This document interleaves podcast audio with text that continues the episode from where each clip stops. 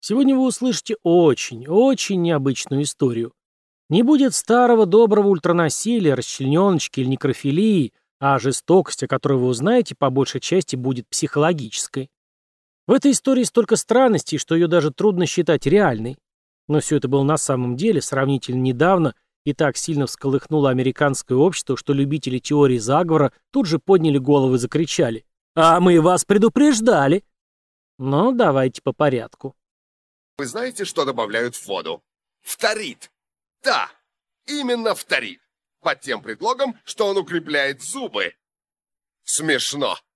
Знаете, что он делает на самом деле? Он ослабляет волю, лишает способности к свободной творческой мысли, превращает вас в рабов государства.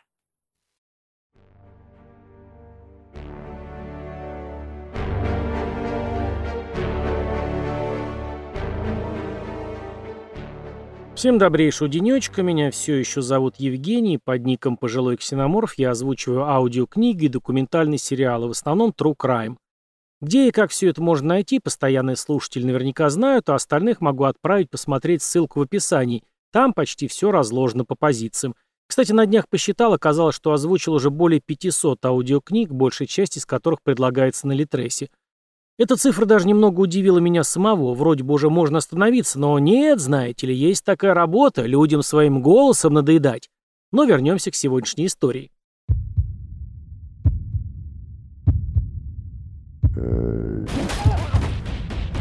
Краймкаст. Бронксвилл, штат Нью-Йорк, середина 2010-х годов. Тут, думаю, не нужна никакая подводка, все происходило буквально почти что позавчера. Тот самый Бронксвилл с населением всего в каких-то 6600 человек кажется не таким уж заметным городишком. Но как можно его сравнивать с Урюпинском, в котором целых 36 тысяч? Оказывается, можно. Бронксвилл входит в десятку самых дорогих пригородов крупных городов США и второй по счету из дорогих пригородов Нью-Йорка после Скарсдейла. Сегодня цена дома там незначительно колеблется в районе 2,5 миллионов долларов США. Что же можно купить на эту сумму в Урюпинске? Боюсь, что на эту сумму ничего похожего, скорее всего, не найдется. Без роскошного жилья наверняка не останешься, но оно будет своеобразным, характерным для столицы русской провинции. Многим молодым людям приходится на своем жизненном пути переживать болезненные периоды поиска совершенства. В Бронксвилле, штат Нью-Йорк, есть колледж Сары Лоуренс. Это небольшое частное учебное заведение, основанное почти сто лет назад, в 1926 году. Всего в нем обучается 1500 студентов. Там много разнообразных направлений. Это и медицина, и гуманитарные науки, и экологические исследования Земли, и информатика, и IT, и искусство, и еще много всего, на любой вкус и цвет. Еще из интересного. Выпускниками этого колледжа были многие известные люди. Йоко Оно, сами знаете, кто это, актриса Сигурни Уивер, Режиссеры Джей Джей Абрамс и Брайан Де Пальма, модельер Вера Вонка и многие-многие другие известные талантливые личности начинали свое восхождение именно здесь. Как и в других учебных заведениях, здесь учебный год разделен на два семестра. Обучение платное, причем оплата берется сразу за год.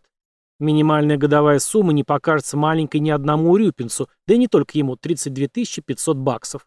Никаких льгот по оплате для иммигрантов не предусмотрено. Имеется общежитие, он же кампус, для желающих жить поближе к учебе. За это тоже нужно еще заплатить почти 16 тысяч долларов в год.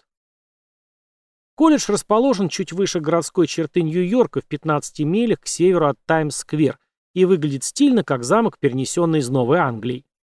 В колледже есть собственная служба безопасности, которая иногда бывает даже чересчур бдительной.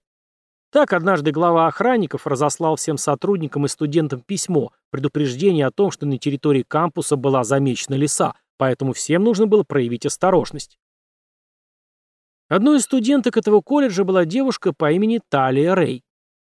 Первый год своего обучения, когда молодые люди, как правило, притираются друг к другу, узнают свое новое окружение получше, сближаются по интересам, организуют вписки и тому подобные развлечения, многие слышали от Талии восторженные рассказы о ее отце. Девушка постоянно говорила, что ее батяня, Ларри Рэй, человек самых честных правил, по воле злых, мстительных и при этом очень влиятельных людей, оказался в темнице сырой. Он попал в тюрьму из-за его непримиримой борьбы с бывшей женой за опеку над детьми, в смысле самой Талии и ее сестрой. Ларри упорно твердил, что мать родная издевалась над девочками, жестоко обращалась с ними, а соответствующие органы закрывали на это глаза, потому что вся система прогнила и в ней процветает коррупция, вплоть до правительственных верхов. За эту правду матку его как бы отправили на нары на несколько месяцев. Талия была самой старшей девочкой на курсе, поэтому легко стала лидером небольшой группы ребят, решая многие их вопросы. Она легко договорилась о проживании своей компании в старом двухэтажном общежитии колледжа по улице Слонимский лес, дом 9.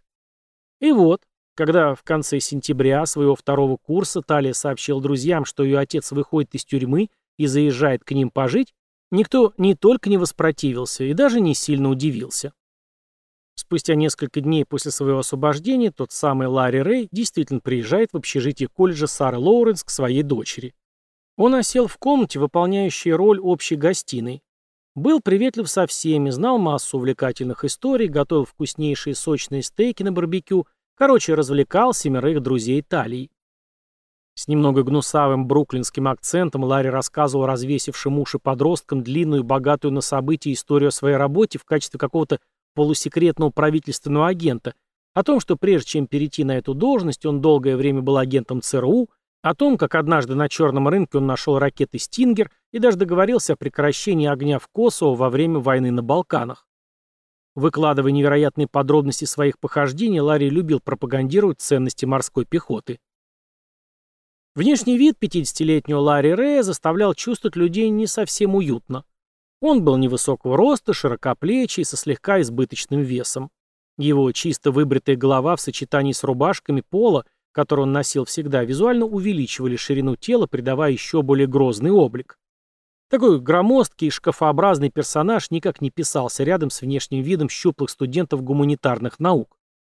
Часто Ларри задавал друзьям дочери вопросы типа «Почему не занимаешься спортом? Как ты сможешь себя защитить? Ты выглядишь очень слабым, ты добыча!»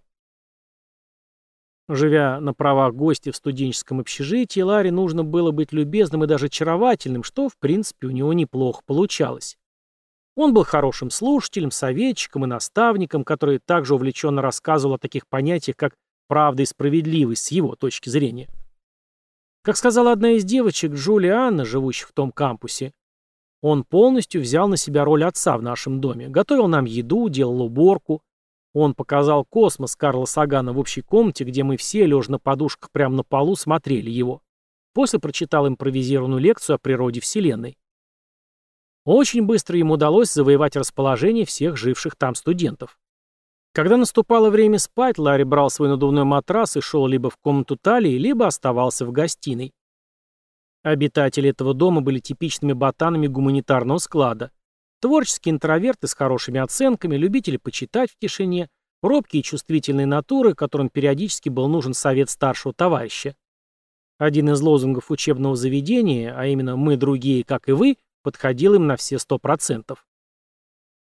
Так Дэниел Левин только-только начал исследовать свою сексуальность и набираться взрослого опыта. Клаудия и Сантос боролись с депрессией. Изабелла, еще одна соседка по комнате, переживала тяжелый разрыв с молодым человеком. Все они нуждались в заботе и покровительстве, поэтому были очень восприимчивой аудиторией для своего взрослого опытного соседа. Я не думаю, что у кого-то возникали мысли о том, что это неправильно, что кто-то сомневался в правдивости всего сказанного, ведь это все огромная часть жизни Талии, говорил Дэниел о присутствии Ларри Рэя. Ларри же при случае говорил, что судьба свела всех вместе не просто так, что все собравшиеся похожи друг на друга, что у них много общего, Отчасти это тайные желания, одержимость у одних и суицидальные наклонности у других. Он как бы видел их всех насквозь. Так, в подтверждение этих мыслей, позже родители Сантоса рассказывали об его неудачной попытке самовыпила еще в старшей школе. Ларри утверждал, что может помочь ребятам одолеть мрачные мысли.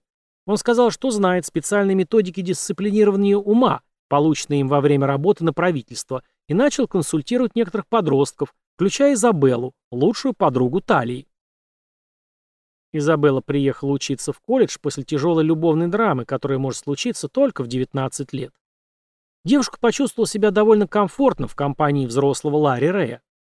Мне 19 лет, мне было трудно что-то понимать, я была не в лучшем положении. А Ларри начал помогать мне осознавать и понимать многие вещи, которые я просто не могла понять сама, говорит Изабелла. Как-то парень Талии зашел в комнату и увидел там Изабеллу, лежащую на кровати в обнимку с Ларри. Тот гладил девушку по волосам, успокаивая, никто не причинит больше вреда моей девочке. Немного позже Ларри сообщил, что собирается спать с Изабеллой, но многие восприняли это негативно. Тогда он объяснил, что будет спать на полу возле кровати девушки и охранять ее сон. Изабелла была довольно хрупкой, рассказывала Джулия Анна. На самом деле многие там были хрупкими и нежными. В декабре того же года Изабелла должна была поехать домой на зимние каникулы, но не поехала. Ларри позвонил ее семье. Трубку взяла мать девушки. Ларри сказал женщине, что ее дочь в детстве подверглась сексуальному насилию со стороны друга семьи, и если она приедет на каникулы, то есть вероятность, что она совершит самоубийство. Мать, мягко говоря, была в шоке. Она считала, что всегда была близка с дочерью, но никогда не только не слышала, а даже не замечала никаких намеков на такие ошеломительные и ужасающие события в жизни своей дочери. Телефонный разговор Ларри закончил обвинительной фразой. «Вы позволили этому случиться с ней». Изабелла провела зимние каникулы с Ларри, Талией и ее парнем в квартире с одной спальней на восточной 93-й улице, который принадлежал другу Ларри, Ли Чену. Талия и ее парень спали в гостиной, а Ларри делил спальню с Изабеллой. Он контролировал каждый аспект нашей жизни, когда нам есть, куда ходить, когда ложиться спать, рассказывал парень. Ларри не нравилось поведение друга дочери, он посоветовал тому не принимать прописанные ему специалистами антипсихотики. Молодой человек не выдержал такого агрессивного давления и напора со стороны взрослого мужчины, и, как только закончились зимние каникулы и все вернулись в колледж, он расстался с Талией. Ларри вернулся в тот же кампус вместе со всеми, и вновь большую часть времени проводил с Изабеллой. Его домашние собрания и семейные ужины продолжились, но у некоторых студентов они уже стали слегка напрягать. Молодежь считала их обязаловкой, но сказать что-то против никто не решался. Однажды вечером Ларри собрал всех в гостиной и начал читать лекцию по Q4P. Quest for Potential. В поисках потенциала – это такая моднейшая мистико-философская тема, которую придумал друг Ларри Дэвид Бернбаум, академик и автор серии книг по метафизике, истории церкви и происхождении зла. Основная часть этой теории была на предположении, что вся энергия во Вселенной держится на поиске потенциала. И как бы не было смешно, но одна из девушек, Клаудия, очень заинтересовалась новым интересным философским направлением и начала все чаще оставаться с Ларри наедине. Клаудия выросла на окраине Лос-Анджелеса. В старшей школе она много времени проводила в компании своих ровесниц, где писали стихи про любовь, занимались фотографией, ну и, конечно же, обсуждали мальчиков. Она была умной и креативной. Лучше всего у нее получалось рассказывать истории, говорит одна из ее близких школьных подруг. Но, как и всем подросткам, Клаудии не хватало внимания, поэтому, чтобы стать интереснее, как выразилась все та же подруга, девушка частенько привирала. Так однажды ее поймали на вранье об одной популярной группе и их репертуаре, который Клаудио не знала и не слушала. Вроде бы мелочь, но таких мелочей было немало. В другой раз она типа потеряла сознание на уроке испанского, опять же с целью привлечь к себе внимание. Когда в кампусе появился Ларри, Клаудии это совсем не понравилось. Она всегда нервничала в его присутствии, особенно когда Ларри любезничал с Талией. Но отношение кардинально изменилось, причем это заметили все, как только Клаудио стал оставаться с ним наедине. В ней как будто что-то сломалось. Раньше она была застенчивой и оттого забавной. Теперь же ее веселье и все поведение было как бы искусственным, наигранным, высказал свое впечатление Джулия Анна. Также друзей обеспокоил тот факт, что Клаудия все чаще стала говорить о том, что у нее развивается шизофрения. Ведь этот диагноз ей поставил Ларри, а ему можно и даже нужно верить. Девушку совершенно не смущало, что у Ларри Рэя не было медицинского образования. Дэниел Левин считал, что философские размышления Ларри несерьезны, бессвязны и не имеют под собой никакого научного обоснования. Парень удивлялся, как Клаудио может так слепо верить этому мужчине. Все эти любительские консультации по психическому здоровью казались Дэниелю, мягко говоря, странными. У Клаудии определенно были некоторые проблемы. Это то, с чем действительно мог бы поработать психотерапевт. Но Ларри утверждал, что обладает неким сверхчеловеческим уровнем эмпатии, способностью разговаривать с молодыми людьми и умением помочь им решить их проблемы, рассказывал Дэниел. В конце учебного года он расстался с девушкой. У молодого неопытного парня периодически проскакивали мысли о его нетрадиционной ориентации. Сантос и Клаудио уговаривали его провести беседу с Ларри, которая обязательно поможет дельным советам. И вот юноша поддался на уговоры друзей и встретился с Ларри на нейтральной территории в Старбаксе. Они проговорили несколько часов. И Ларри дал простой совет – забыть про девушку. На вопрос о своей сексуальной ориентации получил следующий ответ. «О, нет, ты не гей. Это я тебе точно говорю». Я как бы потерял направление в жизни, и внезапно в мою жизнь вошел этот настоящий мужчина. Это было невероятное чувство истинного подтверждения, что меня наконец-то увидели и услышали, говорил Дэниел. Ларри предложил ему свою помощь в достижении ясности. После долгого разговора в кофейне они вышли на улицу, сели в проезжавший по улице лимузин, который остановил Ларри, и в котором оказались друзья и соседи парня, и доехали до квартиры на Восточной 93-й улице. Дэниелю предложили провести в ней свои летние каникулы вместе с Ларри и другими ребятами, и он тут же согласился. Я не хотел возвращаться домой, это была интересная альтернатива. Отчасти можно сказать, что я попал в секту, ведь я не знал, как найти жилье в Нью-Йорке, как вообще жить самостоятельно, объяснял Дэниел. Каждое летнее утро в квартире на 93-й улице начиналось одинаково. Ларри включал на полную песню Баба Урайли группы The Who. Песня о призыве уйти из опостылевшего края в какую-то новую жизнь и по смыслу несет в себе некоторые библейские аллюзии. Это ежедневное утреннее послание было простым и ясным. Ларри планировал лично провести молодых людей, Дэниела, Талию, Клаудию, Изабеллу и Сантоса, через подростковую пустошь. Жизнь в этой квартире мало чем отличалась от жизни в общежитии колледжа.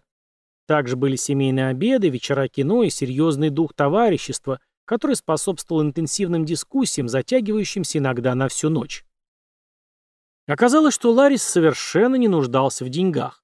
У него было несколько источников дохода. Он за приличную плату консультировал по вопросам жизни одного богатого господина, а также строил бизнес по торговле доменными именами. Иногда он был необычайно щедрым, покупал своим подопечным дорогую одежду или обувь, приглашал всю дружную компанию на ужин в высококлассные стейкхаусы, платя за это наличными из рюкзака, который всегда носил с собой. У него был лимузин с личным водителем, и этой роскошью также могли пользоваться молодые люди в любое время суток. Вечерами, когда все были дома, начиналась основная программа по трансформации личности.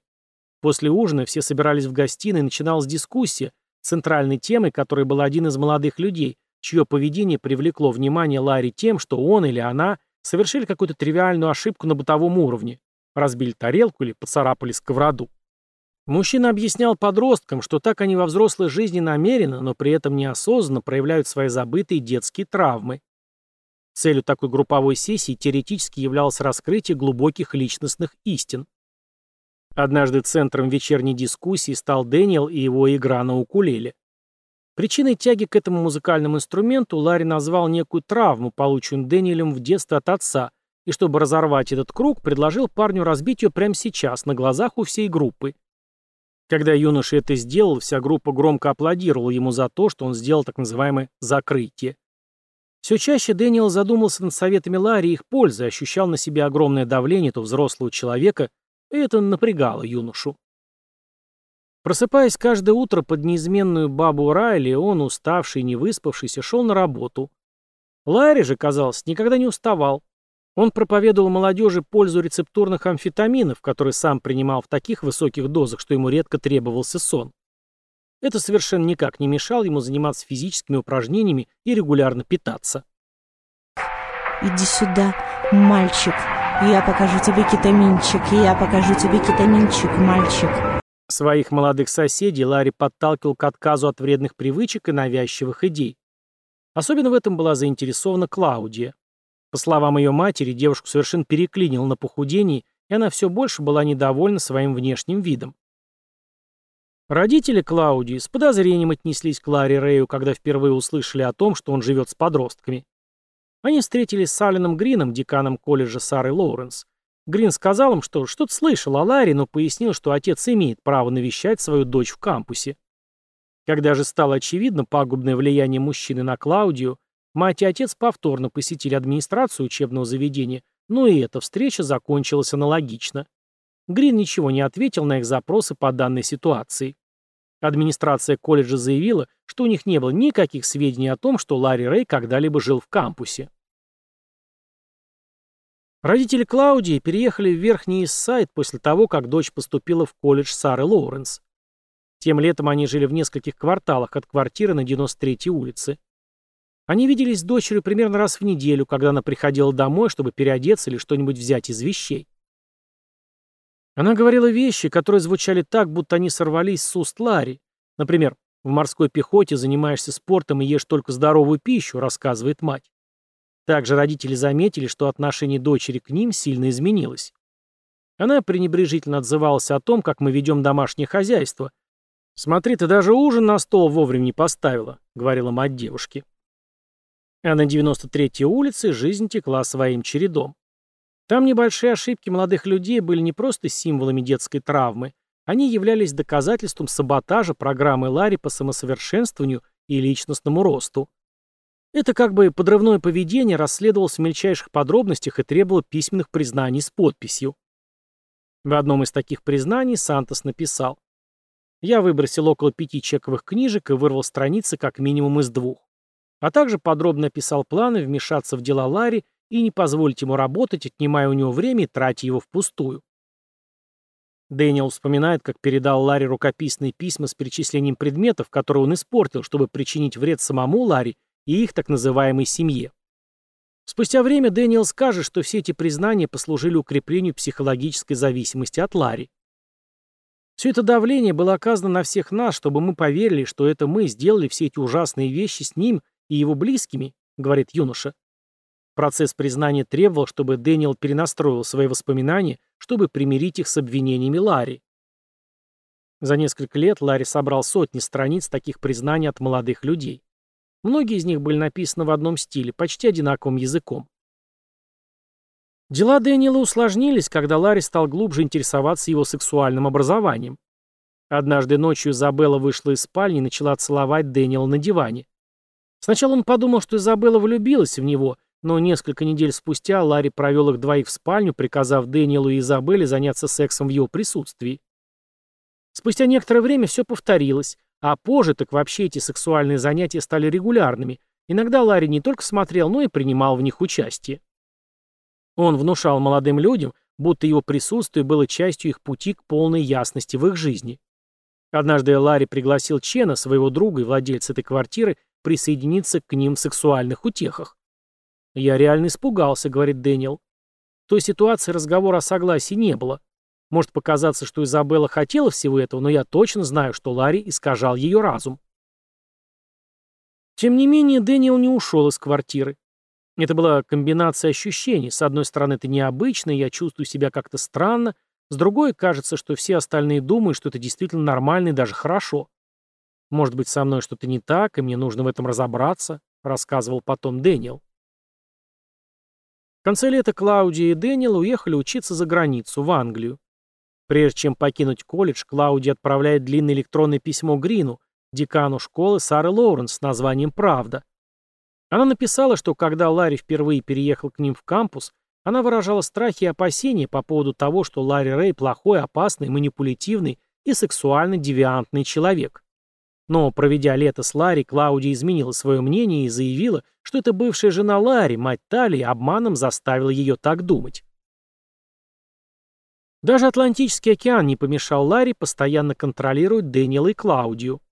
Ларри дистанционно по скайп тренировал молодых людей в занятиях сексом. Эти сеансы видеосвязи он называл «семейные встречи». И так незаметным время учебы за границей подошло к концу, ребята вернулись, и Ларри вновь их позвал провести каникулы с ним. Когда же занятия возобновились, Дэниел остался жить в квартире, едя на занятия в Бронксвиль, а Клаудия получила жилье на территории кампуса, но все равно посещала квартиру и оставалась рядом с Ларри.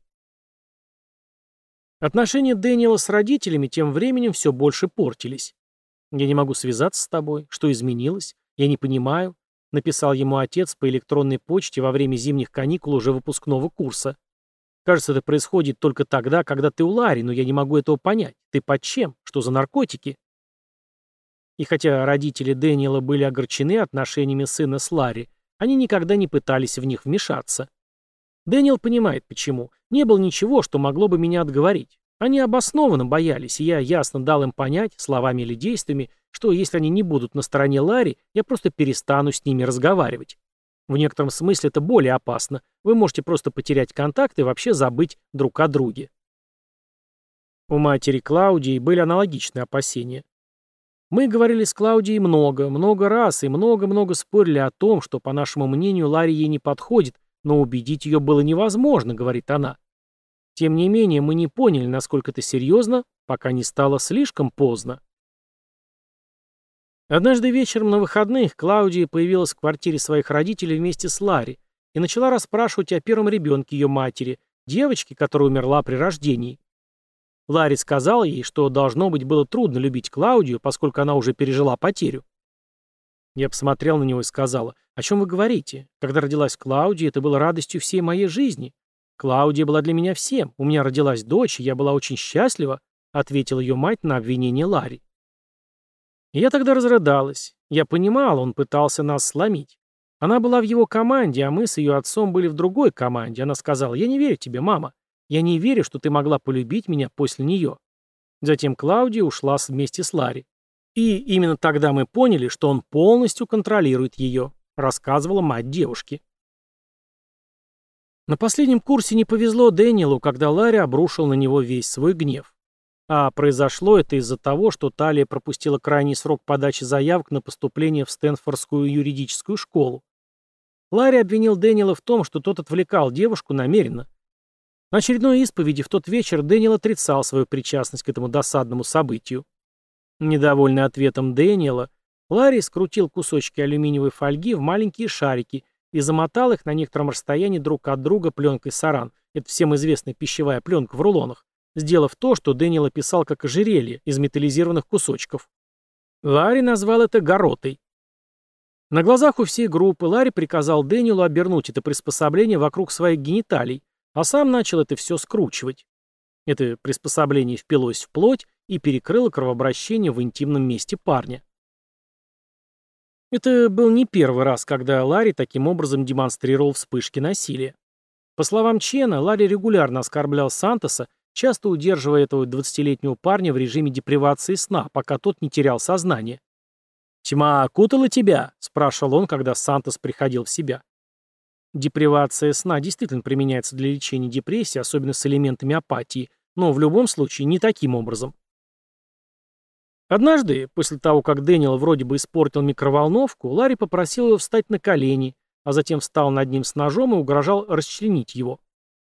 Во время одного из последних визитов в квартиру Дэниел сказал Ларри, что все еще не уверен в своей сексуальности. «Хватит об этом», — ответил Ларри. «Принеси мне одно из своих платьев», — сказал Ларри Изабелле. На глазах у собравшихся Ларри велел Дэниелу надеть на себя это платье, спуститься вниз и забрать почту из вестибюля здания. Когда парень вернулся, Ларри вручил ему фалоимитатор и приказал использовать его по назначению. Дэниел подчинился и выполнил команду Ларри, а друзья смотрели и смеялись. «Я был в ужасе, напуган и плакал», — вспоминает он. Ларри всегда говорил Дэниелу, что все, что здесь происходит, делается для его же блага. Но после этого жуткого эротического опыта Дэниел наконец нашел в себе смелость уйти. В 2013 году, в весеннем семестре последнего года обучения, он тайно переехал в жилье на территории кампуса и перестал отвечать на телефонные звонки и электронные письма от людей, живущих в квартире на 93-й улице. Осенью 2011 года, когда Дэниел и Клаудия все еще были в Англии, Сантос познакомил Ларри со своими старшими сестрами, Елицией и Фелицией. Родители Сантоса эмигрировали из Доминиканской республики в Бронкс в начале 1980-х годов. Они владели небольшим туристическим агентством и продуктовым магазином в Вашингтон-Хайтс, накопили достаточно денег, чтобы купить дом в Бронксе и дать своим детям высшее образование. Елица училась в Колумбийском университете, когда впервые начала посещать квартиру на 93-й улице. Фелиция, старшая из троих, выпускница Гарварда, получила медицинскую степень в Колумбийском универе. Она только-только обосновалась в Лос-Анджелесе и занималась ординатурой, когда Ларри начал натуральным бомбить ее подарками и регулярно названивать в любое время дня и ночи. Девушка не поддавалась. Тогда он сменил тактику. Рассказывал Фелиции о том, что его преследуют и хотят убить, а так как она ему не безразлична, то она тоже в опасности, и только рядом, только вместе они преодолеют все, и он ее защитит. Я беспокоилась за своих родителей, потому что во всем этом были замешаны высокопоставленные лица и полиция, ведь так говорил Ларри, рассказывает Фелиция.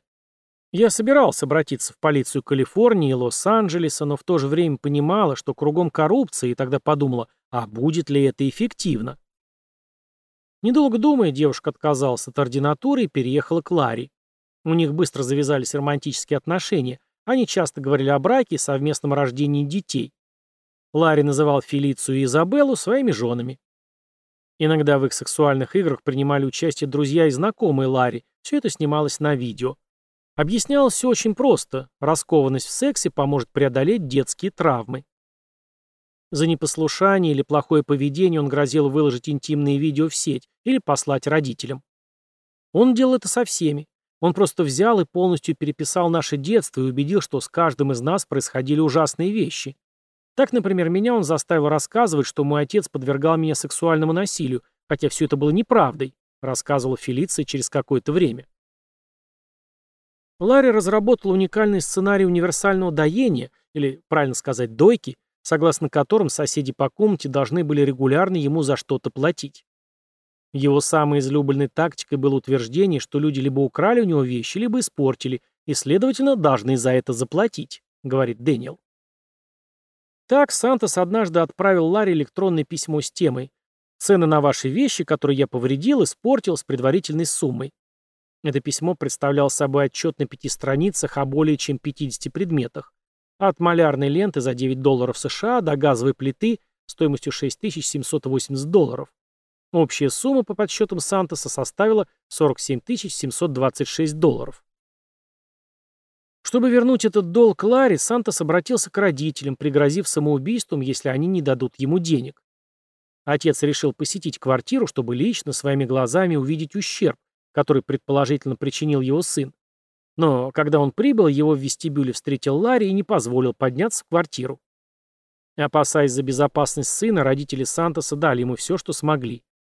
Позже выяснилось, что по их подсчетам они подарили Ларе более 200 тысяч долларов за те три года, пока он окучивал и промывал мозги их сыну. Чтобы покрыть расходы, семья была вынуждена продать свой дом. Они трижды обращались в полицию Нью-Йорка со всей этой историей, но ответ копов был коротким. «Мы ничего не можем сделать, ведь вашим детям больше 18 лет». Родители Клаудии также обращались в органы, но результат был нулевым, им ответили то же самое. Однако в 2017 году полиция сделала хоть что-то, а именно провела проверку психического здоровья Клаудии, в ходе которой было установлено, что с девушкой все в порядке, она здорова и действует по собственному желанию. С точки зрения ее родителей, ничто не могло быть дальше от истины. К концу выпускного года Ларри привез Клаудию, Изабеллу, Елицу и Фелицию в дом своего отчима в Пайнхерсте, в Северной Каролине. Там компания должна была установить новую дренажную систему во дворе. Как прошел процесс, неизвестно, но вернувшись, Клаудия, Елица и Изабелла начали просить денег у своих друзей и родственников, говоря, что они нанесли ущерб имуществу Ларри. Однажды ночью в 2013 году родителям Елицы позвонил врач из больницы Маунт-Синай. Девушка пыталась покончить жизнь самоубийством, проглотив упаковку Теленол, и находилась в коме. Когда она пришла в себя, ее перевели в больницу White Plains, куда родители приходили каждый день. Но однажды охрана не пустила их в комнату дочери, а разговор с лечащим врачом происходил в присутствии Ларри. Он осмотрел меня, когда я была в коме, изучил результаты анализов и дал рекомендации врачу и всей медицинской команде, скажет позже Елица. Он спас мне жизнь. В 2014 году аналогичная ситуация произошла с Клаудией. Она тоже выпила целую банку Теленола. Прибывших родителей девушка не замечала, все ее внимание было приковано к Ларе. «Что он здесь делает?» — спросил ее мать, старшую медсестру. Та ответила, «Не знаю, но мы видим его не в первый раз». По словам родственников и друзей, только у Сантоса до встречи с Ларри была попытка суицида, За Изабеллой, Елицей и Клаудией такого не замечалось. Раньше. Это уже, будучи под долговременной постоянной опекой Ларри, они пытались покончить жизнь самоубийством. Позже Ларри назовет совокупное количество их попыток – более чем 12. Дэниел, Тали и Изабелла выпустились весной 2013 года. Сантос так и не окончил колледж. Клаудия закончила учебу на семестр позже, зимой 2013 -го. Ларри присутствовал на ее выпускной церемонии. По словам матери Клаудии, декан факультета Грин подошел к ней и отцу Клаудии и сказал, что ж, я рад, что больше его не увижу. В тот вечер родители Клаудии устроили для дочери праздничный ужин, на котором оказалось, что дорогими и близкими людьми были только Ларри и его девочки. «Мы уехали рано, потому что не чувствовали себя желанными гостями», — говорила мать Клаудии. После окончания колледжа девушка поступила на программу сертификации в Колумбийский универ, а затем работал неполный рабочий день в фирме по анализу данных. Она металась между квартирой своих родителей и Восточной 93-й улицей. Родители как могли пытались вразумить дочь, но все было бесполезно. Если она приняла решение пойти к Ларе против нашей воли, мы ничего не могли сделать, кроме физического вмешательства, чтобы ее остановить. Дочь как будто загипнотизировали. В конечном итоге родители Клаудии расстались в 2013 году, во многом из-за Ларри, его воздействия на дочь, из-за стресса, который последние несколько лет постоянно присутствовал в их отношениях. Мать со временем уехала из города, и Клаудия стала жить в отелях. В 2014 году она начала работать в эскорте под псевдонимом. На ее странице в интернете предлагались услуги стоимостью 8 тысяч долларов за ночь. Это было сделано с целью покрытия суммы, которую она должна была Ларри, чтобы оплатить ущерб, нанесенный в Северной Каролине. Судя по всему, чем больше денег она отдавала, тем больше оставалась должна. Изабелла, Фелиция и Ларри продолжали жить в квартире на 93-й улице. Сантес и Елица регулярно приходили и уходили. В этом же, 2014 году, Личен как-то напрягся и решил выселить Ларри из квартиры. Его все больше беспокоило обращение Ларри с молодыми людьми, живущими с ним же. Но Ларри не захотел сдаваться без боя и съезжать. Итогом всех споров и препирательств стал суд, где в начале 2015 года Клаудия, Изабелла и Елица дали показания в качестве свидетелей со стороны Ларри. На протяжении всего процесса девушки рисовали Ларри как опекуна уязвимой молодежи. Изабелла описала его как любящего отца. Клаудия называла его самым милым и сострадательным человеком, которого я когда-либо встречала. Но все же Личен выиграл дело о выселении, хотя на то, чтобы Ларри покинул квартиру, потребовался почти год. Спустя 9 месяцев после суда Ларри находился в вестибюле отеля «Хадсон» с Клаудией и Сантосом, когда к ним стремительно приблизился мужчина и начал жестоко избивать Ларри, а молодые люди пытались его остановить. А вот теперь самое время задаться вопросами. Да кто же нафиг такой этот Ларри Рэй? Как можно так слепо доверять человеку, пусть даже взрослому и опытному? Как можно слушать его, раскрыв рот, и делать все, что он говорит? Давайте немного окунемся в ту часть биографии Ларри Рэя, которая доступна и, будем надеяться, правдива.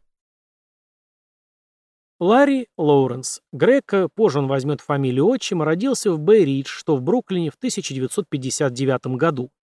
Большую часть своей взрослой жизни Ларри общался с политиками, высшими военными чиновниками, рестораторами, владельцами крупного бизнеса и, судя по всему, представителями мафии. По словам одного знакомого на свадьбе Ларри в 1988 году был сам Сальваторе Салли Докс Ломбарди, капитан крупной мафиозной семьи Дженовези. Ларри был хамелеоном, говорит человек, знавший его. Он мог быть старым добрым знакомым или ярым патриотом, или мог вытащить трубку, надеть фальшивые очки и стать интеллектуалом.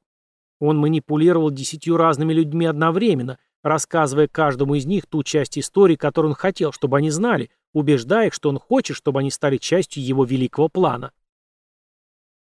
Отсутствие высшего образования никак не помешало в начале 80-х Ларри Рэю работать на Уолл-стрит. Чуть позже он стал консультантом и помогал клиентам в сфере страхования, строительства, финансов и азартных игр.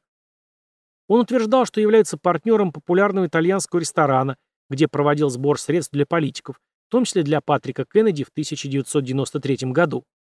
Он был совладельцем ночного клуба «Малибу» в Скотч-Плейнс, штат Нью-Джерси. Фрэнк Ди Томаса, управлявший крупной строительной фирмой, который дружил с Ларри, говорил, Он постоянно имеет дело с представителями власти, очень авторитетными и видными политиками. Он познакомил меня с генералами и полковниками морской пехоты, и это были очень полезные связи. Согласно официальным данным, в 1981 году военная служба Ларри ВВС была ограничена 19 днями. Но он общался со многими высокопоставленными морскими пехотинцами, включая генерала Чарльза Питмана и отставного коменданта морской пехоты генерала Джеймса Джонса. Ларри утверждал, что они с Питманом когда-то планировали операцию по поимке и экстрадиции Асаты Шакура из партии «Черных пантер» с Кубы. В начале 90-х годов Ларри пытался проникнуть в постсоветскую российскую экономику, даже заключил на эту тему контракт с ЦРУ. Он также неоднократно заявлял, что представители НАТО направили его в Москву в 1999 году, чтобы остановить бомбардировки Косово, хотя, по его собственному признанию, он мало что знал о той войне. Всякий раз, когда кто-то не верил ему, Ларри показывал письмо, написанное на официальном бланке НАТО, с благодарностью за его усилия по обеспечению хорошего общения и взаимопонимания между нами и российским руководством. «Я помню, как он был рядом», — говорит Крис Доннелли, чиновник НАТО, написавший письмо. «Он был на связи, возможно, звонил нам, как и многие другие люди в то горячее время. Я написал письма всем, кто был в этом задействован». В 1995 году Ларри встретил молодого детектива полиции Нью-Йорка по имени Берни Керрик, которого вскоре после этого повысили с должности водителя мэра Руди Джулиани до директора следственного отдела Департамента исправительных учреждений Нью-Йорка. Керрик был впечатлен Ларри, который излучал невероятную харизму и имел ценные связи. Они стали друзьями. Несколько лет спустя Ларри был шафером на свадьбе Керрика. Какое-то время Керрик подписывал электронные письма Ларри с любовью Би. Ларри всячески способствовал профессиональному росту Керрика. Находясь в России, Ларри подружился с Павлом Полошченко, давним переводчиком Михаила Горбачева и Эдуарда Шеварднадзе. В 1997 году Ларри и его друзья принимали Горбачева, когда он посетил Нью-Йорк, обеспечивая охрану и транспортировку на собственной машине Ларри. Когда Горбачев остановился в Лос-Анджелесе, Ларри даже организовал встречу Горбачева с Робертом Де Ниро. Де Ниро действительно помнит, как подумал, странно, что вот этот парень был тем, кто организовал эту встречу. В качестве услуги Керрику Ларри даже организовал встречу Горбачева с мэром Джулиани, Фотки встречи попали в заголовки национальных газет. Месяц спустя Джулиани назначил Керрика комиссаром департамента исправительных учреждений. Керрик, в свою очередь, познакомил Ларри с некоторыми из своих контактов в правоохранительных органах, включая агента ФБР по имени Гэри Угер. Ларри утверждал, что может предоставить Угеру информацию о своих контактах с мафией. Они начали встречаться три или четыре раза в неделю. По словам Ларри, у него была информация о схеме накачки сброса акций, который управлял капой семьи Гамбина Эдди Гарафола. Но Ларри опасается ответного хода мафии, поэтому ему нужна защита. Тогда агентство установило систему безопасности в его доме и заплатило за это около 10 тысяч долларов. Однако все чаще в отчетах Ларри мелькает как ненадежный информатор, который постоянно путает ситуацию. После нескольких лет работы с Ларри Угер понял, что тот использовал свою роль информатора ФБР как прикрытие для своего же участия в схемах Гарафолы. Угер ненавидит Рэя за всю его ложь, говорится в одном документе. В 2015 году, кстати, Угер работал телохранителем Дональда Трампа и познакомил их Керрик. В марте 2000 года федеральные прокуроры Бруклина предъявили обвинение группе из 19 человек, включая Ларри, за их участие в схеме мошенничества с ценными бумагами. Ларри было предъявлено обвинение в даче взятки в размере 100 тысяч долларов руководителю брокерской компании по облигациям от имени Гарафолы. Когда стало ясно, что поход на нары неизбежен, Ларри обратился к Керрику, который к тому времени уже год работал на новой должности, комиссара полиции Нью-Йорка. Ларри просил друга замолвить словечко перед прокуратурой США. «Пожалуйста, будь рядом со мной». Керрик ответил, «Я бы сделал для тебя все, но в своем нынешнем положении не могу за тебя заступиться. Я уверен, ты понимаешь». Ларри признал себя виновным в мошенничестве с ценными бумагами и в 2003 году был приговорен к пяти годам условно. На слушании приговора судья обвинил его в манипулировании судом и пообещал строго наказать, если он нарушит испытательный срок. Пока Ларри находился под следствием, звезда Керрика поднялась еще выше. Известность комиссара полиции после событий 11 сентября дала ему трамплин на национальную арену. Он регулярно появлялся на телевидении, работал советником в Ираке. Городская администрация в благодарность за заслуги переименовала тюрьму Манхэттена в комплекс Бернарда Керрика. На мой взгляд, такая себе память, но им, конечно же, виднее. Затем 3 декабря 2004 года Джордж Буш назначил Керрика министром внутренней безопасности. Через неделю Керрик отозвал свою кандидатуру, сославшись на то, что когда-то у его детей была цветная няня-иммигрантка без документов. Через два дня после ухода Керрика газета Daily News опубликовала статью, в которой говорилось о тесной дружбе Керрика с преступником Ларри Рэем. Как Ларри оплатил его свадьбу, купил ему мебель на несколько тысяч долларов и подарил индивидуальный полицейский значок от Тиффани. Полицейский! Значок! От Тиффани! С бриллиантами! И эти люди смеются над нашими когда-то малиновыми пиджаками и толстыми золотыми цепями 90-х годов? То есть, если Ларри хотел отомстить бывшему другу, у него все отлично получилось. Керрих был публично унижен. Город убрал красивую табличку с его именем с тюрьмы. Его роман со звездой ток-шоу Джуди Триган стал достоянием и долго мусолился в СМИ. Он столкнулся с городскими федеральными расследованиями всех своих дел. В конце концов, в 2009 году Керрик признал себя виновным в совершении уголовного преступления по обвинению в даче ложных показаний и отсидел три года в тюрьме. Умопомрачительный карьер, на самом деле, самые настоящие американские горки. В 2004 году жена Ларри, Тереза, подала на развод. Несколько месяцев спустя она вызвала полицию к себе домой и заявила, что Ларри ее ударил. Источник, близкий к семье, сообщил, что когда появилась полиция, Ларри и Талия, которой тогда было 15 лет, совместно обвинили Терезу в жестоком обращении с детьми. Департамент защиты детей Нью-Джерси предоставил Ларри временную опеку над дочерью. В течение следующих нескольких месяцев в департамент поступило множество анонимных жалоб, обвиняющих Терезу в физическом и даже сексуальном насилии. Талия также обвинила своего дедушку, двоюродного брата и тетю в жестоком обращении с ней. Ларри создавал веб-сайт и размещал там обвинения в жестоком обращении с детьми против Терезы и ее родни. Часто в этих блогах Ларри публиковались письма, предположительно написанные Талией, которые читались как дневниковые записи. «Ты была для меня самым опасным существом за всю мою жизнь», начинается одно из писем, написанных Терезе. Следствие по опеке установило, что обвинения были необоснованы. Психологическая оценка бывшего мужа, проведенная по заказу адвокатов Терезы и представленная в суд, характеризовала Ларри как «буквально невозможно оценить» поскольку он способен манипулировать и контролировать практически любую ситуацию, в которой он оказывается, включая психологическое интервью с судебно-медицинским экспертом. Мистер Рэй очень хорош в этом деле. Далее в отчете говорилось, что Ларри может быть совершенно обаятельным, и его детская простота и улыбка могут обезоружить. Но мистер Рэй не ребенок, он расчетливый, манипулятивный, враждебный человек. В отчете делается вывод, что Ларри манипулировал талией, чтобы она выдвинула обвинение в жестоком обращении, которое не соответствует действительности. Эксперт установил, что ни Талия, ни ее младшая сестра не подвергались физическому или сексуальному насилию и охарактеризовал обвинения Ларри и Талии в адрес Терезы как четко отрепетированные. Когда эксперт спросил четырехлетнюю сестру Талии, била ли ее мать, та начала смеяться. «Это то, что папа велит мне сказать», — сказала она. Когда окончательное постановление суда потребовало от Ларри передать детей Терезе, он отказался, ему предъявили обвинение в неуважении к семье и вмешательстве в их опеку. Он провел шесть месяцев в тюрьме. Вместо того, чтобы жить с матерью, Талия предпочла жить в приютах для молодежи. Она была его солдатом, говорят знакомые с ситуацией люди. Талия действительно любящий человек, и она самая большая жертва.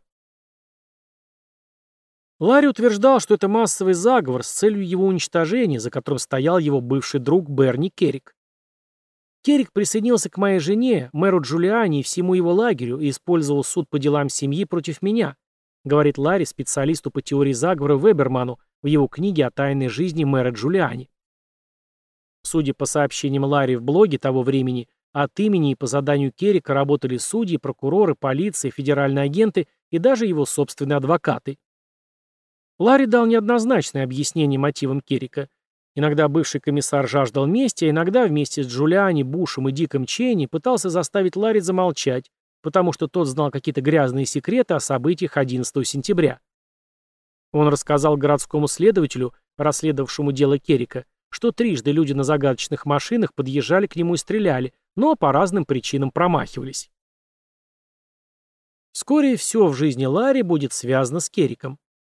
В 2006 году Ларри был арестован после того, как девушка, с которой он жил, обвинила его в том, что он запер ее в квартире, прижал к полу и закрыл рукой нос и рот. После внесения залога Ларри поговорил с детективом, который в своем отчете написал, что Ларри в настоящее время участвует в крупном правительственном расследовании, а этот инцидент с домашним насилием сфабрикован, чтобы опорочить хорошего человека. Девушка после этого отозвала свою жалобу, и дело прекратили. Вы же помните, что Ларри получил условный срок за махинации на бирже? Так вот, арест за домашнее насилие не прошел для него бесследно. Он стал одной из причин, по которой федеральные прокуроры утверждали, что Ларри нарушил свой испытательный срок по обвинению в накачке и сбросе акций. Его объявили скрывающимся от правосудия, и маршалы США пытались его найти. В конце концов отследили его мобильный телефон до квартиры Личена на Восточной 93-й улице. Пять маршалов высадили дверь и обнаружили внутри Ларри и талию. Маршалы прижали Ларри к полу и надели на него наручники, сломав при этом руку. По данным Вашингтон-Пост, один маршал слышал крик талии «Коррупция в полиции – это все из-за мэра Руди Джулиани и Бернарда Керрика». Но вернемся в 2015 Эксцесс с избиением в отеле, а как показали камеры наблюдения, нападавшим был товарищ Керрика, некий Ди Томазо, еще больше подогрел Ларри доказать заговор против него. Он отправил письмо генеральному прокурору США, в котором изложил свои доводы, встретился с представителем агентства по охране окружающей среды и пытался убедить его расследовать отравление себя и своих подопечных. Он создал веб-сайт, на который выложил признание Клаудии. Я отравила талию раз в день и следил за тем, чтобы все в ее холодильнике было отравлено. Наносила ртуть на ее зубную щетку. Для достижения своей цели стала все чаще ночевать в ее комнате. А еще насыпала ей в нижнее белье мышьяк и ртуть. Также девушка утверждала, что отравляла напитки на вечеринках в общежитии. На одной из вкладок на сайте есть ссылка на видео, где Клаудия сидит на кровати с пуховым одеялом в темно-зеленых спортивных штанах с лейблом Сары Лоуренс и выглядит неестественно, какой-то ошеломленный. Я никогда не переставала травить Лоуренса Рэя, Талию Рэй, а также Фелицию и Изабеллу, — сонно говорит она, глядя в камеру. «Ты делал это по собственной воле?» — спрашивает Ларри за кадром. «Да», — отвечает Клаудия. «Зачем ты это делала?» — спрашивает ее Ларри. «Потому что я просто хочу сказать правду», — ответила она. В 2019 году Ларри дал почти десятичасовое интервью изданию The Cut, после которого началась новая, заключительная ступень этой истории. Вот мнение журналиста. Он был игривым, забавным и обаятельным, а иногда даже захватывающим. Его основная тактика в разговоре – подавлять. Он может продолжать 20-минутные непрерывные монологи, особенно если речь идет о его жертве. Все в его прошлом, от адвокатов до его собственной матери, были коррумпированы или предвзяты. Он твердо уверен, что он, Фелиция, Изабелла и Талия были отравлены и продолжают травиться до сих пор. «Мы так много страдали и до сих пор так сильно страдаем», — говорит мужчина. Но когда от него требуют конкретики, его рассуждения становятся туманными. «Почему ваши бывшие друзья так на вас напали?» «Потому что они в заговоре», — отвечает он. «Какой заговор?» «Против меня и девочек. Нас травили». Ты посмотри вокруг и трезво содрогнись. Ты уже себе наговорил на вышку. Психологический профиль, составленный во время разбирательства по делу об опеке в 2005 году, показал, а спустя десятилетия это подтвердил журналист, что сила и контроль Ларри проявляются в процессе изматывания другого человека до полного изнеможения, чтобы признать, что последний не контролирует ситуацию. Весь контроль принадлежит только мистеру Рэю. На момент того интервью Ларри Рэю было 59 лет. У него выбиты зубы, постоянно болит голова, иногда он хромает. Его бывшие студенты и подопечные разделились на два лагеря. С одной стороны Талия, Фелиция и Изабелла, которые вроде как бы отравлены, но живы. С другой стороны, Клаудию, Елица и Сантос, которые, по мнению самого Ларри, стоят за отравлением. «Ясно, что нас хотят убить», — говорит Ларри. Он имеет в виду Керрика и Ди Томазо. Они высокомерные, жестокие, ужасные люди. В каком смысле это так дико, продолжает Ларри. За что мне все это? Вплоть до конца 2022 года Ларри жил с Изабеллой и Фелицией в Нью-Джерси. Его отношения с Изабеллой носили двойственный характер. Иногда она действовала как его помощница, носила с собой его компьютер и прослушивала телефонные звонки. В других случаях она явно его девушка, и они смело флиртовали на улицах Манхэттена. В третьих ситуациях она его свидетель, уверенно отвечающий на все вопросы об их отравлении. Когда же его спрашивают, есть ли у него романтические отношения с Изабеллой и Фелицией, Ларри отвечает только, что уже много лет не может заниматься сексом из-за отравления. Всего пару дней назад Талия говорила со мной о том, что иногда ей бывает трудно делать определенные вещи в обычное время, которое для этого требуется, говорит Ларри. Талия больше не живет с Ларри, она переехала к его отчиму в Северную Каролину, но они разговаривают по телефону почти каждый день. В интервью Ларри отказался говорить о некоторых моментах своего прошлого, потому что они либо засекречены, либо ставят под угрозу других людей. Но он признался, что брал у Клаудии деньги за сопровождение, был доволен усилиями Клаудии возместить ему ущерб, который, по его словам, она нанесла. Я всегда считал, что Клаудия искренне чувствует себя виноватой. Я искренне верил, что Яли чувствует себя очень виноватой, и я искренне верю, что Сантос чувствовал себя виноватым. Но в итоге они не сделали ничего, не поступили правильно. Единственной, кто пытался что-то сделать, была Клаудия. Ларри утверждал, что потерял связь с Сантосом и Елицей, как и их родители, которые не общались со своими детьми с 2013 года. Согласно анонимному источнику, Сантос провел время в психиатрическом центре больницы Бельвью, а затем жил в приюте для бездомных. Семья Изабеллы ничего о своей дочери не знает. С тех знаменательных зимних каникул, когда Ларри поговорил с матерью Изабеллы, они больше не встречались, хотя время от времени дочь звонила отцу, ее родители в разводе, и просила денег. Как-то одна из теток Изабеллы поехала в Нью-Йорк в надежде вернуть племянницу домой.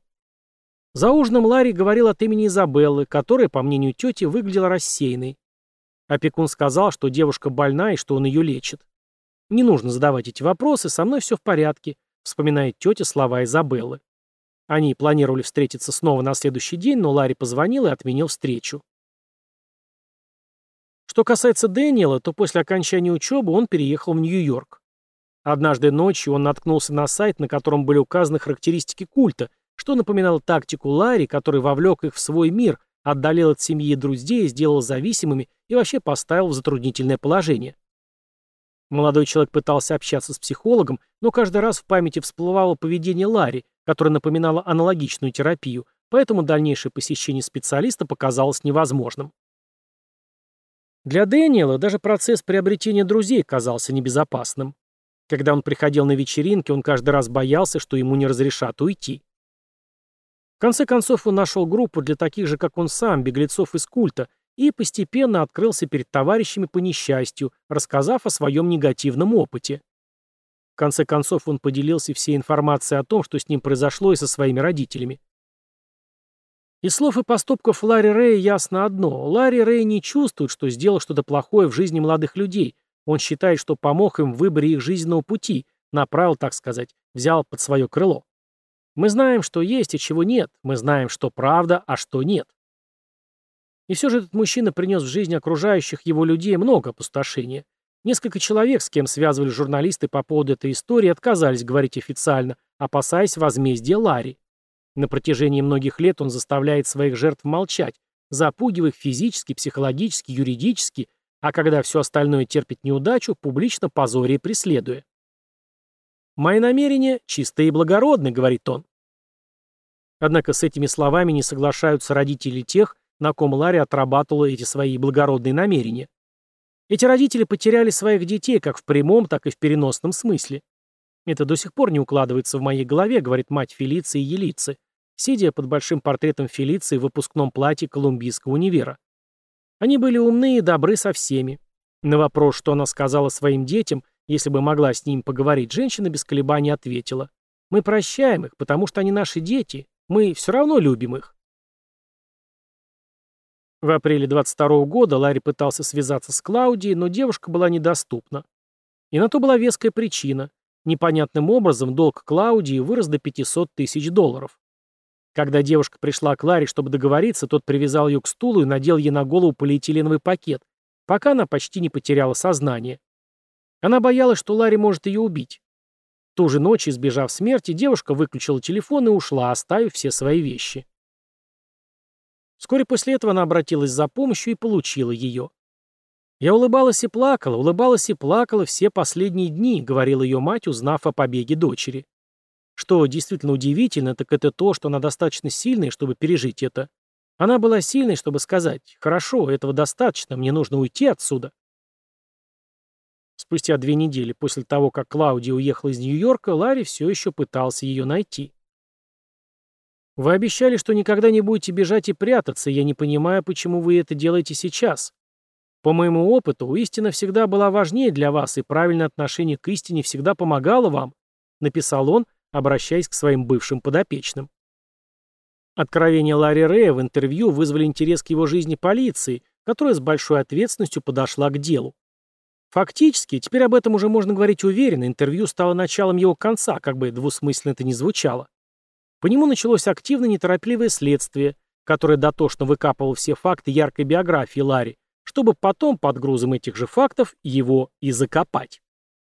В январе 2023 года Ларри Рэя приговорили к 60 годам тюремного заключения по 15 пунктам обвинения, включая торговлю людьми в целях сексуальной эксплуатации, вымогательство и сговор с целью рэкета, психологическое, физическое и сексуальное насилие подростков на протяжении 10 лет, уклонение от уплаты налогов.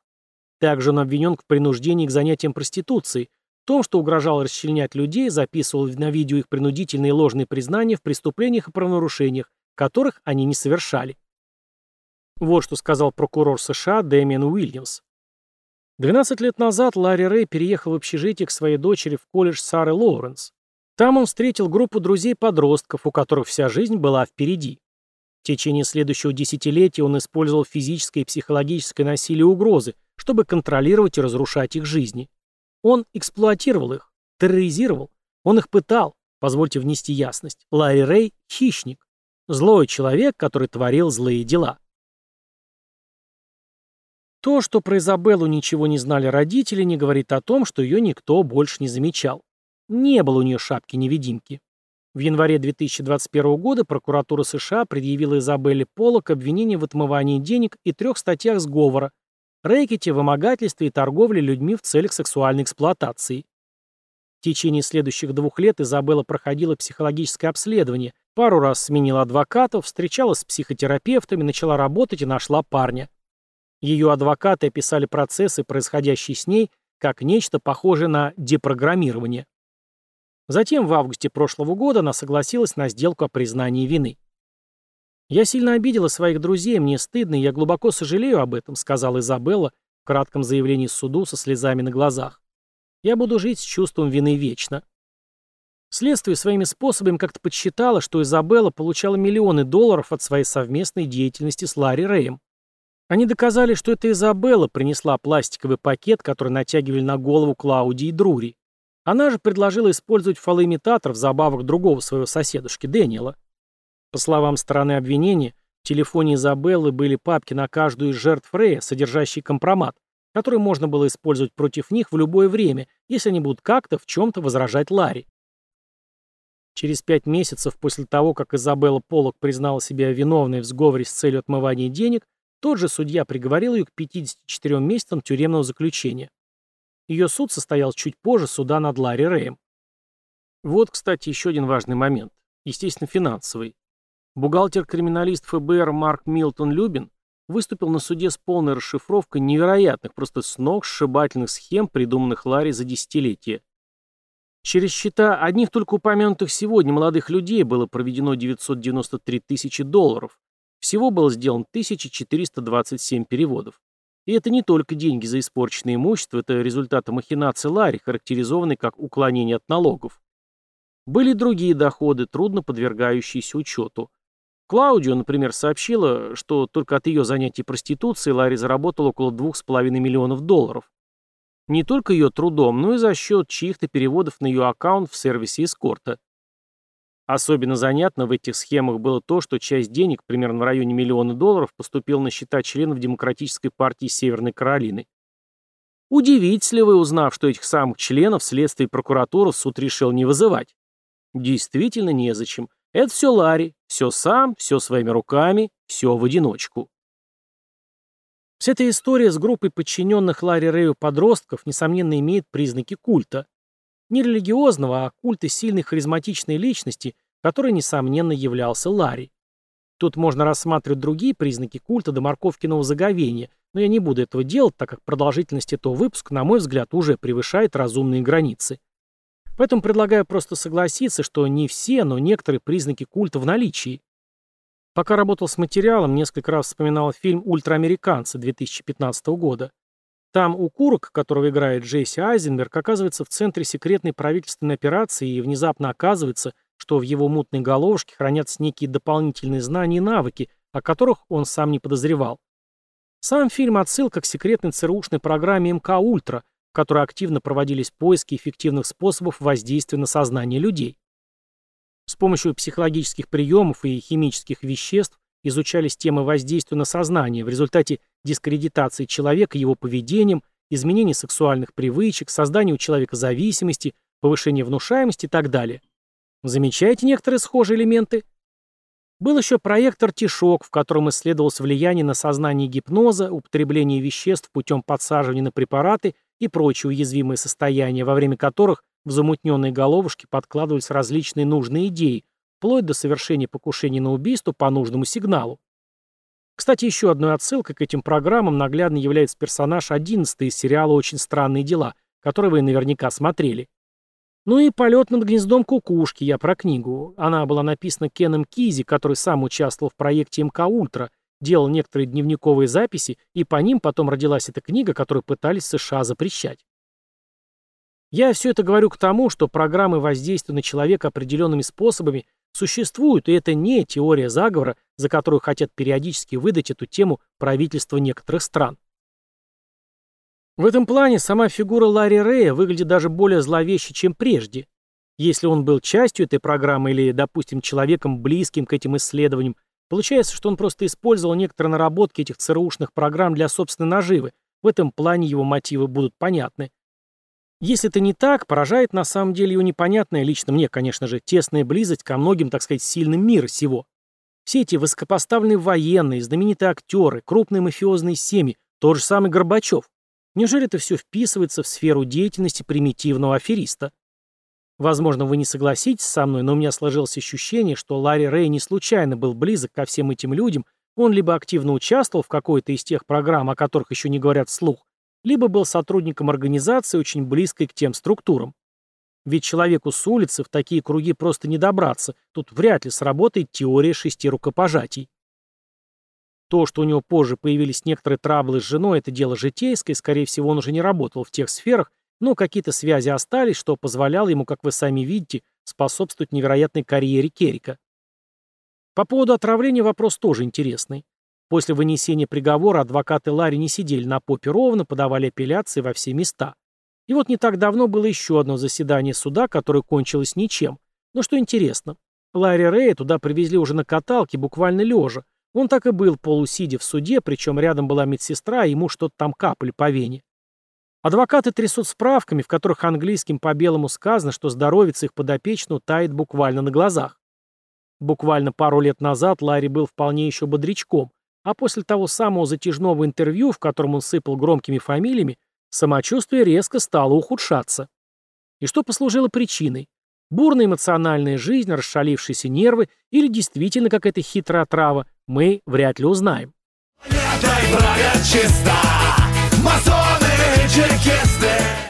Но давайте не будем скатываться в махровые дебри мутных теорий. Как бы то ни было, Ларри Рэю придется ответить за то, что он украл у молодых людей их юность. Кстати, на эту тему оперативно сняли документалку. Вышла в феврале этого года, называется «Украденная молодость. Внутри культа Сары Лоуренс». Три серии по часу, интервью почти со всеми участниками этих событий и их родителями, видосы из совместной жизни молодых людей с Ларри. Теоретически можно было бы перевести и озвучить, но пока еще не решил, хочу ли этим заниматься. Скорее, наверное, нет, чем да. Вот такие дела.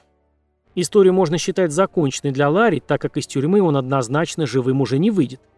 А молодые люди, попавшие под его плотное влияние, еще долго будут вспоминать те горячие деньки. А на сегодня все. Если хватило сил дослушать до конца, поставьте какой-нибудь лайк, звездочку или сердечко на своем любимом стриминге, напишите отзыв, но только если подкаст действительно нравится. Кстати, не знаю, заметили ли вы, что сейчас пытаюсь на ютубе выдавать видеоряд. Если нет, то скажу еще на всякий случай, что подкастная версия материалов обычно длиннее, чем ютубовская – Благодарю всех, кто поддерживает меня на Бусти и донатит ВКонтакте. Заглядывайте за свежими сериями True Crime сериалов на Бусти, у них появилось мобильное приложение, смотреть должно стать немного поудобнее. Подписывайтесь на Телеграм, там все актуальные анонсы. Все ссылки в описании. Берегите себя. Всем пока. До наших новых волнующих встреч.